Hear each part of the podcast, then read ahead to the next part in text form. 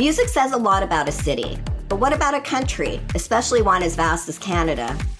I'm Canadian music journalist Karen Bliss. Turn it up with me to explore the vibe of Canada's thriving music scene. Explore Montreal, a vibrant town that is equal parts new and old. It's a city known for its sophisticated charm, but what about its music? Visit canada.withspotify.com to discover the music of Montreal and explore Canada's rich music scene from coast to coast.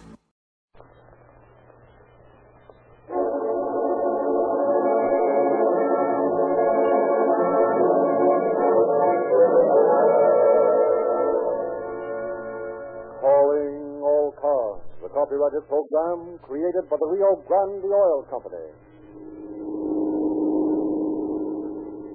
Calling all cars, Sentinel Los Angeles County Sheriff's cars, broadcast 170. Investigate a bank robbery and shooting at the Southern County Bank. 237 West Main Street, El Monte. That's all. Rose and First.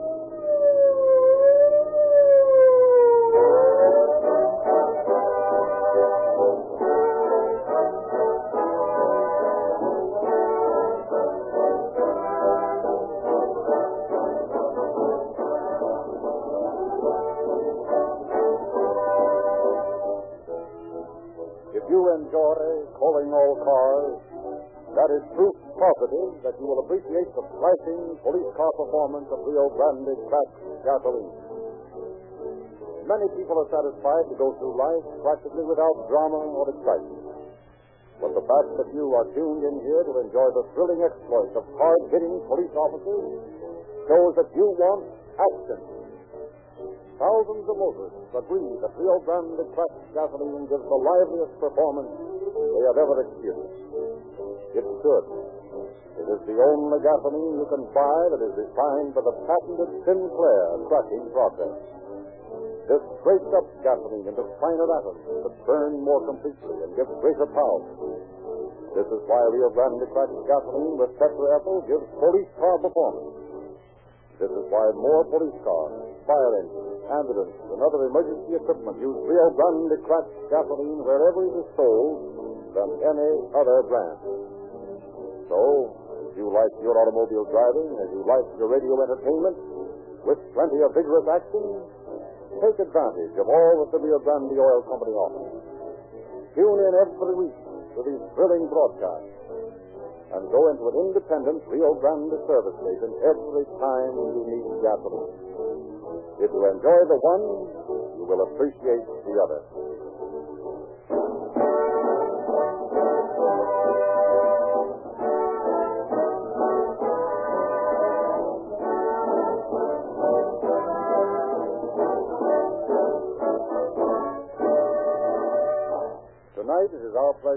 Present once again Sheriff Eugene Biscailuz, head of the Los Angeles Sheriff's Office. Sheriff Biscailuz. Thank you. Good evening. Tonight, calling all cars brings you a story of a deception so incredible that it is hard to believe. Is a case that started out with a bang, then settled down to becoming one of the most involved we have ever experienced. It took many long months of patient investigation on the part of our office, as well as the local El Monte and Pasadena officials to clear the many contradictory phases that insisted on cropping up. From the very beginning, we had a feeling that our man was lying, but due to the amazingly clever deception he had been carrying on, proving it turned out to be a really tough job. How it was done will be told on tonight's story of the Banker Bandit.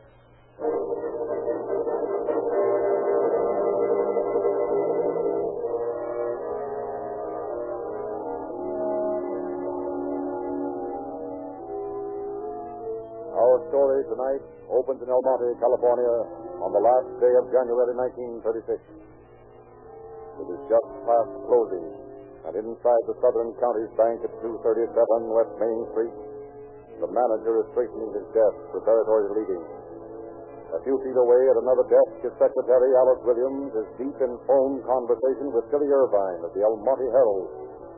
Through the glass partition separating his office from the teller's cages, Manager Mountain notices two men apparently making out deposit slips.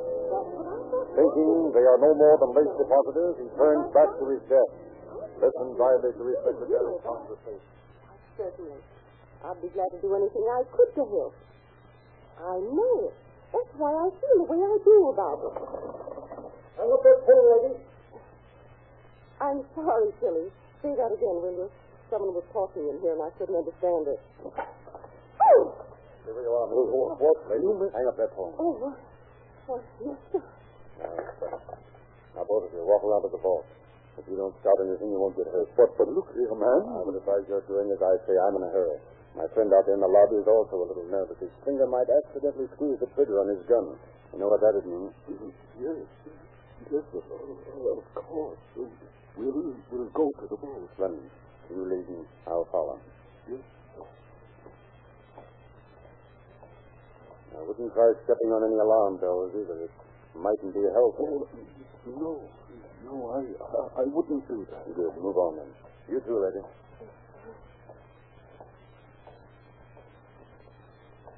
Now you open this vault for me.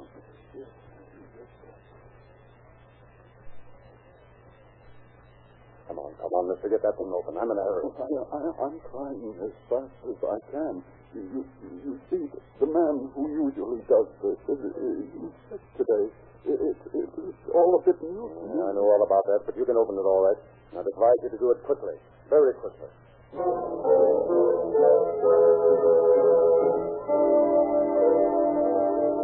And then the officers of the El Monte Herald, an excited young reporter, phone in hand, reacts to the sudden noise he has heard.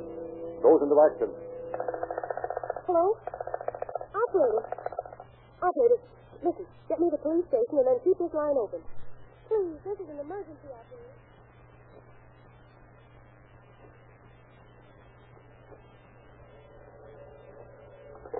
El Monte Police, Chris speaking. Hello, this is Kelly Irvine at the Herald. I think there's a holdup at the Southern County Bank. What? Yes, it's going on right now. I'm almost sure. Okay, Mr. Irvine. I'll get out there right away, and thanks for the tip. Oh, that's all right. You better hurry. I want to go on the property yet. Constable's office. Full speaking. This is Kelly Irvine at the Herald, Constable. There's a robbery going on over at the Southern County Bank. I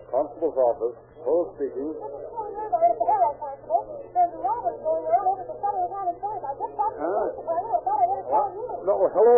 Wait a minute. There's so much noise here I couldn't get that.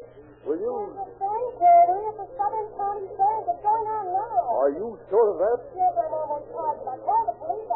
All right, Kelly. I'll get the rest later. Thanks. Wigan? Come on. I just got a report of a bank robbery at the Southern County Bank over on Main Street. We're going out on it.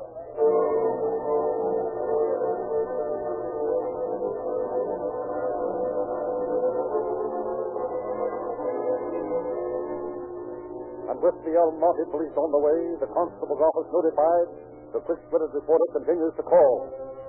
The Alhambra police, Ontario, Temple, and San Dimas officials are notified in rapid succession. As a result, within five minutes of the interrupted phone call, various peace officers converged from all directions on the little bank at 237 Main Street. Arriving there first, Officer Frisch is soon joined by Wiggins, Thompson and Ford of El Monte, Officer Cox of Alhambra, and Officer Stone of Ontario. Together, the men approach the bank. Keep your guns handy. I'm going to try the door. It's locked from the inside. I can't see anything on account of these blinds. Well, still be in there. I'm going to shake the door. Get set for trouble. Line your guns on the door. They try rushing us. Just blast. Ready? Ready.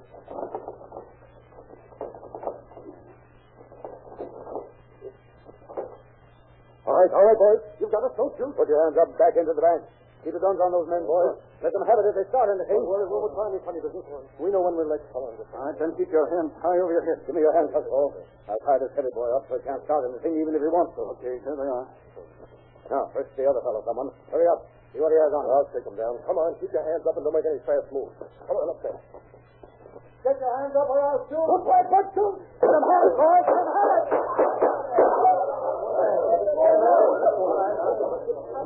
is anybody hurt? The guy who came in is more than hurt. He's dead.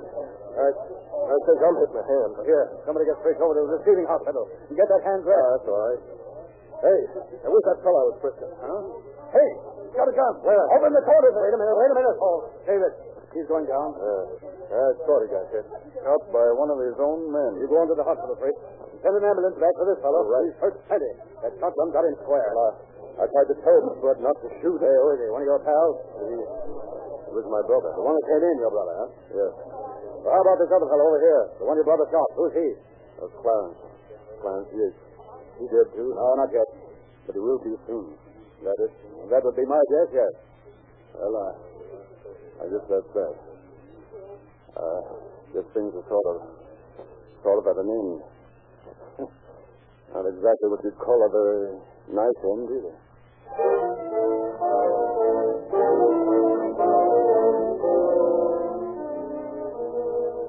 Removed to the El Monte Hospital, the wounded bandit dies shortly after arriving there. First, the wounded officer is found to be badly hurt in the hand, and it becomes necessary to amputate one finger. And as a result of the shooting, the one surviving member of the bandit trio, Frank Smith, is turned over to the Los Angeles Sheriff's Office for questioning.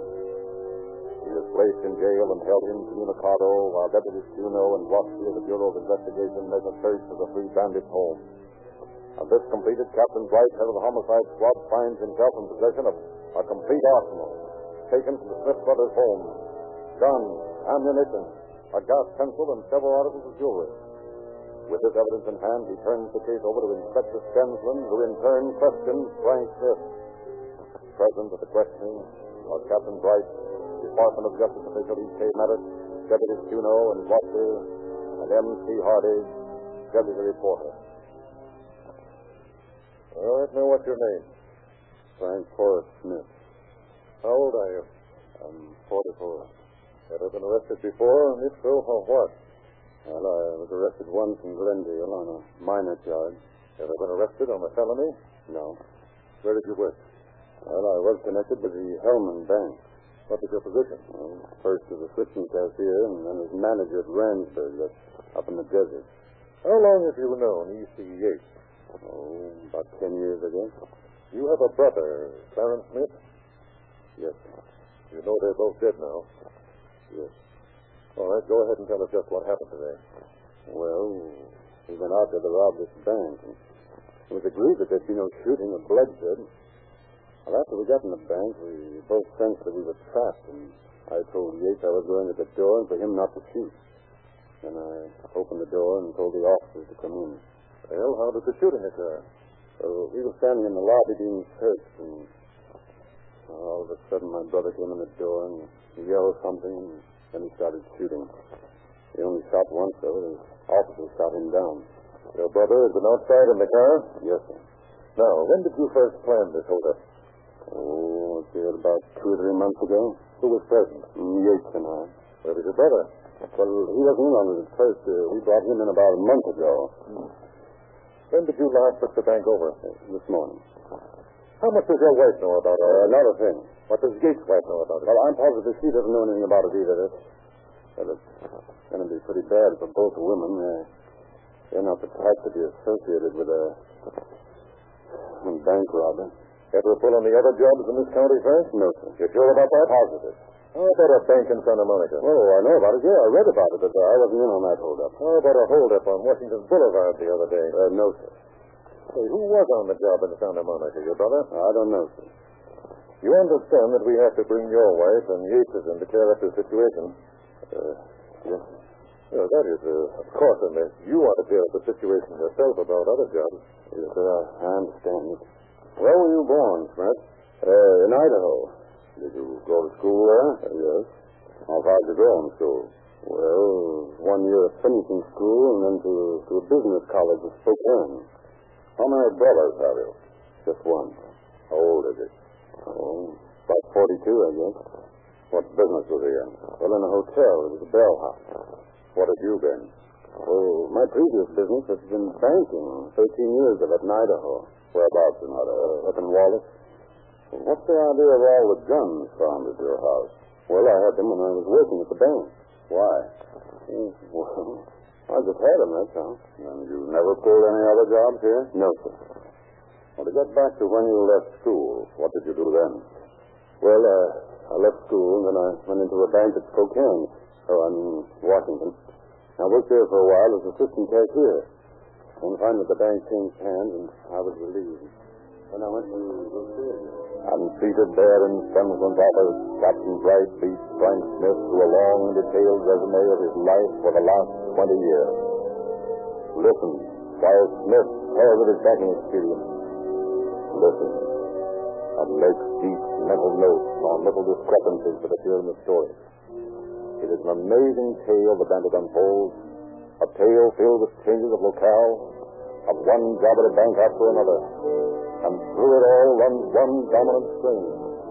Smith's constant denial that his wife knows anything about his bank robbing proclivity. His equally constant denial that he has pulled other jobs in Los Angeles County. His occasional slips about having spent money quickly covered by his statements to the effect that it is money he has accumulated. But when asked how, he has no answer. Hour after hour, Stensland, then Bright, Merritt, Cuno, Clem Smith, repeatedly they ask the same questions over and over again. Quietly, almost monotonously. And after several hours, Stensland brings the interview to an abrupt close. Motions the prisoner to be him back to jail. And when he has left the room, the officers compare notes, exchange theories. That fellow's lying in his teeth. At least he is when he says he hasn't pulled any other jobs. Why, he's an old timer in this racket. You can tell. Yeah, I feel the same way, Captain. But he's a tough one to crack. He knows that both his partners are dead and they can't testify against him. And as for his story about his wife not knowing, uh, frankly, I can't believe it. You better have a talk with her. Maybe she'll have a different set of answers. What do you think, Nurse? How does Smith's story stack up with you? Until he explains where he got the money we know he had, I'm convinced he's lying. And I agree with you that he's a tough one to crack. Smooth as they make him. Well, I'm going to check with Glancy and have him and Cuno talk to Mrs. Smith, and we'll see how the answers check with Frank.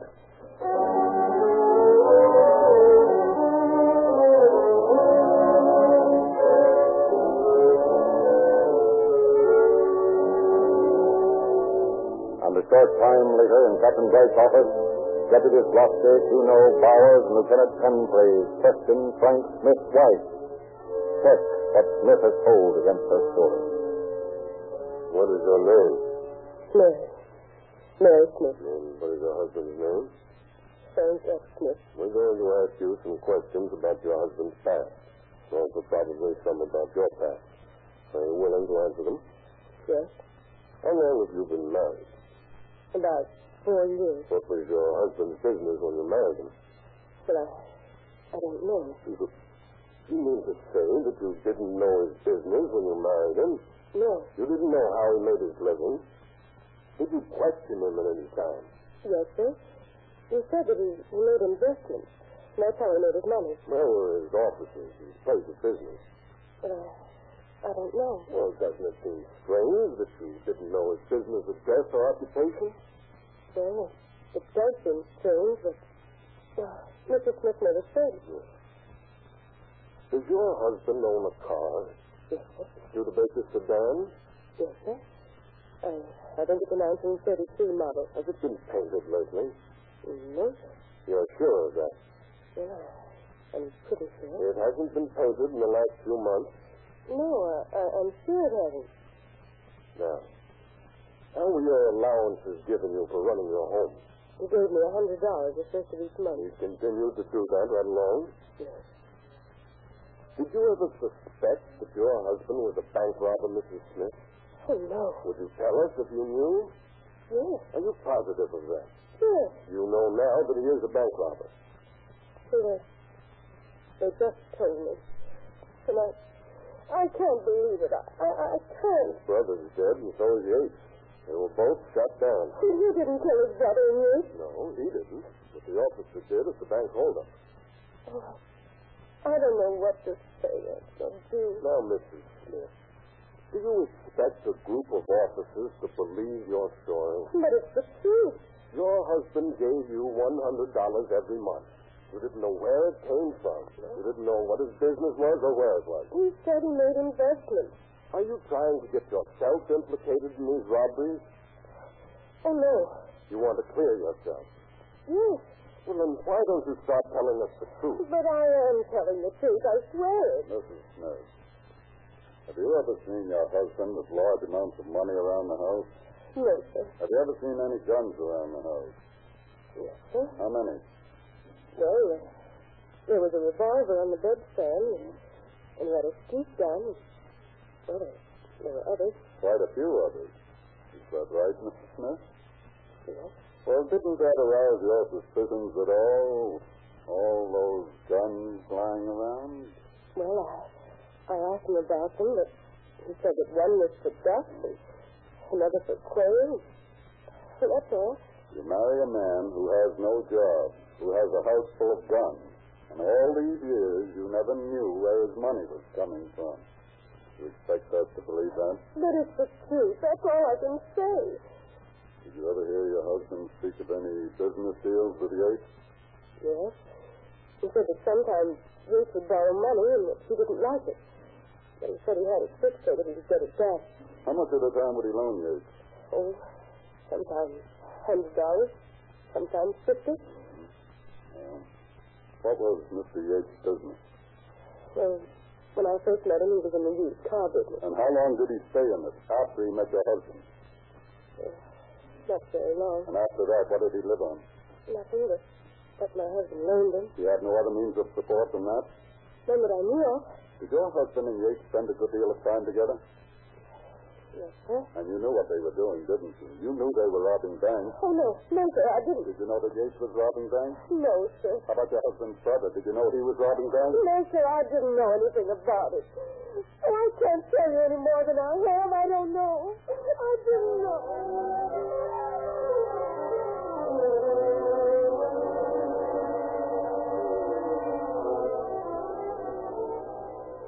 Subsequent questioning of both Yates' wife and the widow of Clarence Smith meet with the same denial. But Stensland is far from satisfied that his prisoner is an amateur. He is sure that he's pulled a long string of unsolved bank jobs on the list of cases marked unclosed. One job in particular is a bank in Santa Monica where two officers claim to have seen the bandit escaping. Accordingly, a phone call to Santa Monica brings them up. After a careful study of Smith, they both identify him as the bandit. Faced with this, Smith is still unwilling to talk. Now, Frank. You've been identified by these two officers on that Santa Monica bank job. What have you got to say about that? Now, gentlemen, I, I realize all that, and, and I still say I've been telling the truth. Now, if I have to talk, there are a lot of things I could probably clear up. But I don't want to without a word with some attorney first. What are your intentions on the El Monte case? You going to plead guilty to that? Yes, sir. And Santa Monica, how about that? No. Frank, I'm going to tell you something. As far as state law is concerned, the government is going at one up when it comes to your wife. They can prosecute her to the limit. In, in what respect, Captain? She's accepted money from you. Stolen money. Well, well, yes, I suppose so. As it is now, I'll have to lock up all the women who just get cleared up. Because there's still some money out of other banks that we've got to locate, and I'm asking you to help Well, I us. want to help you, Captain. I'm making no promises, only that we will file all the charges at once if you tell us what the rest of the charges are.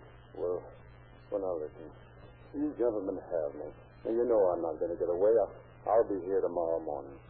Now, I can promise that if I have any information to divulge, you'll all be present to hear it. What's your proposition? Well, I'm not propositioning it, Captain.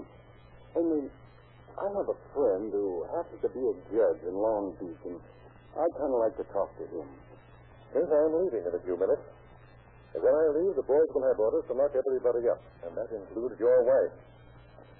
And no one can change that order while I'm away, and I'll be back on the job early in the morning. And I can't see where you have anything to lose by talking now. Well, that's what I wanted to know, Captain. Why I wanted to talk to my friend down in Long Beach. Well, show me where you have anything to lose. Well, I have two branches of the government and all you gentlemen on me. But this situation is so complicated and all that there may be things that you don't think of, and, well, I do. I believe the captain would be perfectly willing if you wanted to ask us some particular questions in regard to the Federalmen. Well, I would. Oh, well, I don't want to give the impression that these gentlemen are not fair and square, but I, I do want to talk about the federal government. Right, go ahead, Frank. Ask them anything you want. Well, yeah, well, all right. Now, these federal men will walk over to the other side of the room for a minute, then.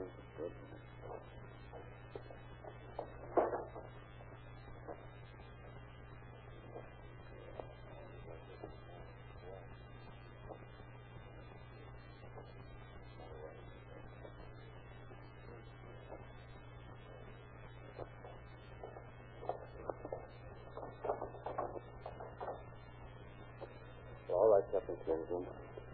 Now, in regards to my wife, I'm going to come clean. And I'm going to ask a request in return. Yes? My wife knows absolutely nothing about my activities. And that's the truth. Now, I've got a lot of information that you want. Is it possible for you to let my wife go? Lay it on the line, Frank. Clear up these jobs and I'll turn her loose. Well, all right then. You can put us down for the Santa Monica job. You and your brother and Yates? Yes, sir. All right, go on. And the uh, Citizens National on Wilshire. Yes? Well, only I wasn't in on that one. It was Yates and my brother. And how many were you in on, Frank? Well, it was only two. The uh, Santa Monica job and that one today. All right. Give me a list of the ones your brother and Yates pulled, and don't forget any. No, sir. Well, there's, uh, oh, the Bank of America in Sawtelle. The uh, Citizens National Bank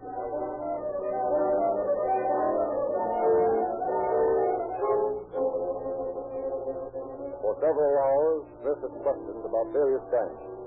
As he had missed his brother and Yates' participation, a check is made. A little while later, he is asked to name them again.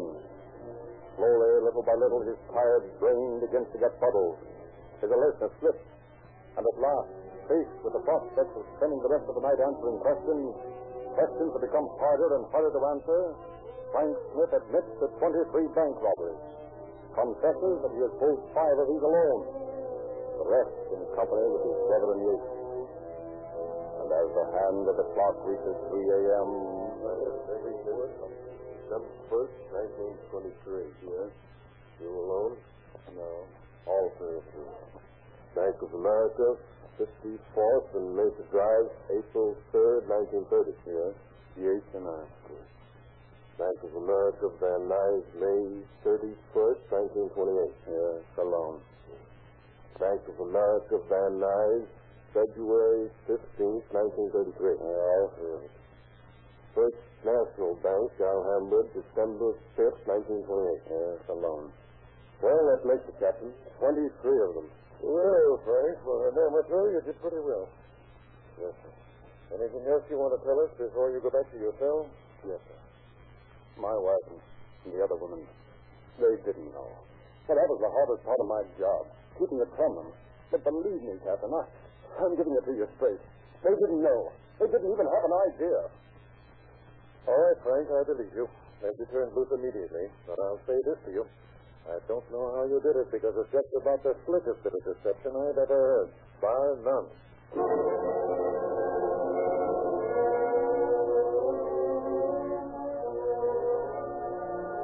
Frank Smith was tried on several counts of robbery found guilty to all the charges. On top of this, he was found guilty of one count of murder in the first degree and three counts of attempted murder. This came as a result of his brother's shotgun sally intended for the officers which killed Yates. Both Yates and Smith's brother being killed left the guilt directly on Smith's shoulders, an ironic twist that caused him to receive a life sentence in San Quentin Penitentiary.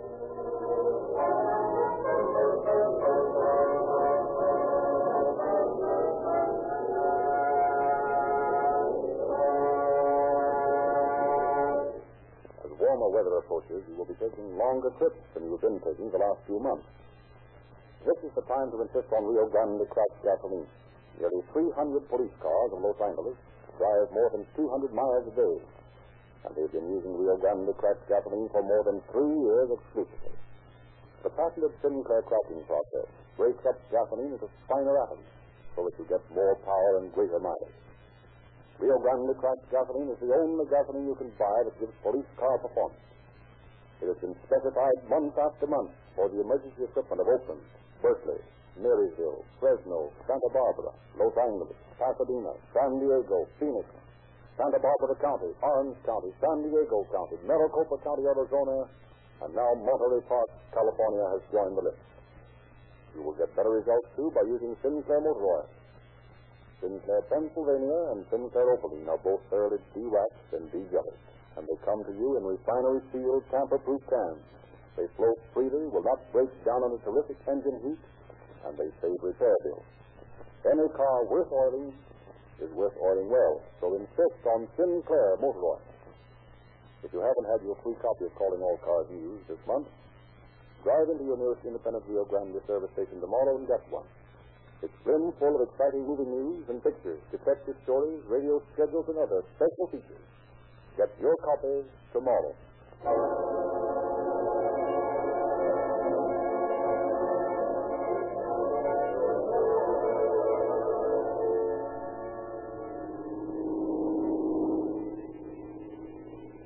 Cars, attention all Los Angeles County Sheriff's cars. The cancellation broadcast 170 regarding a bank robbery and shooting.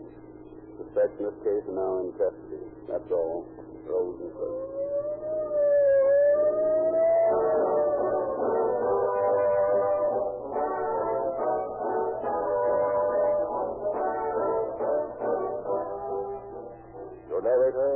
Lindsley, bidding you good night for the Rio Grande Oil Company.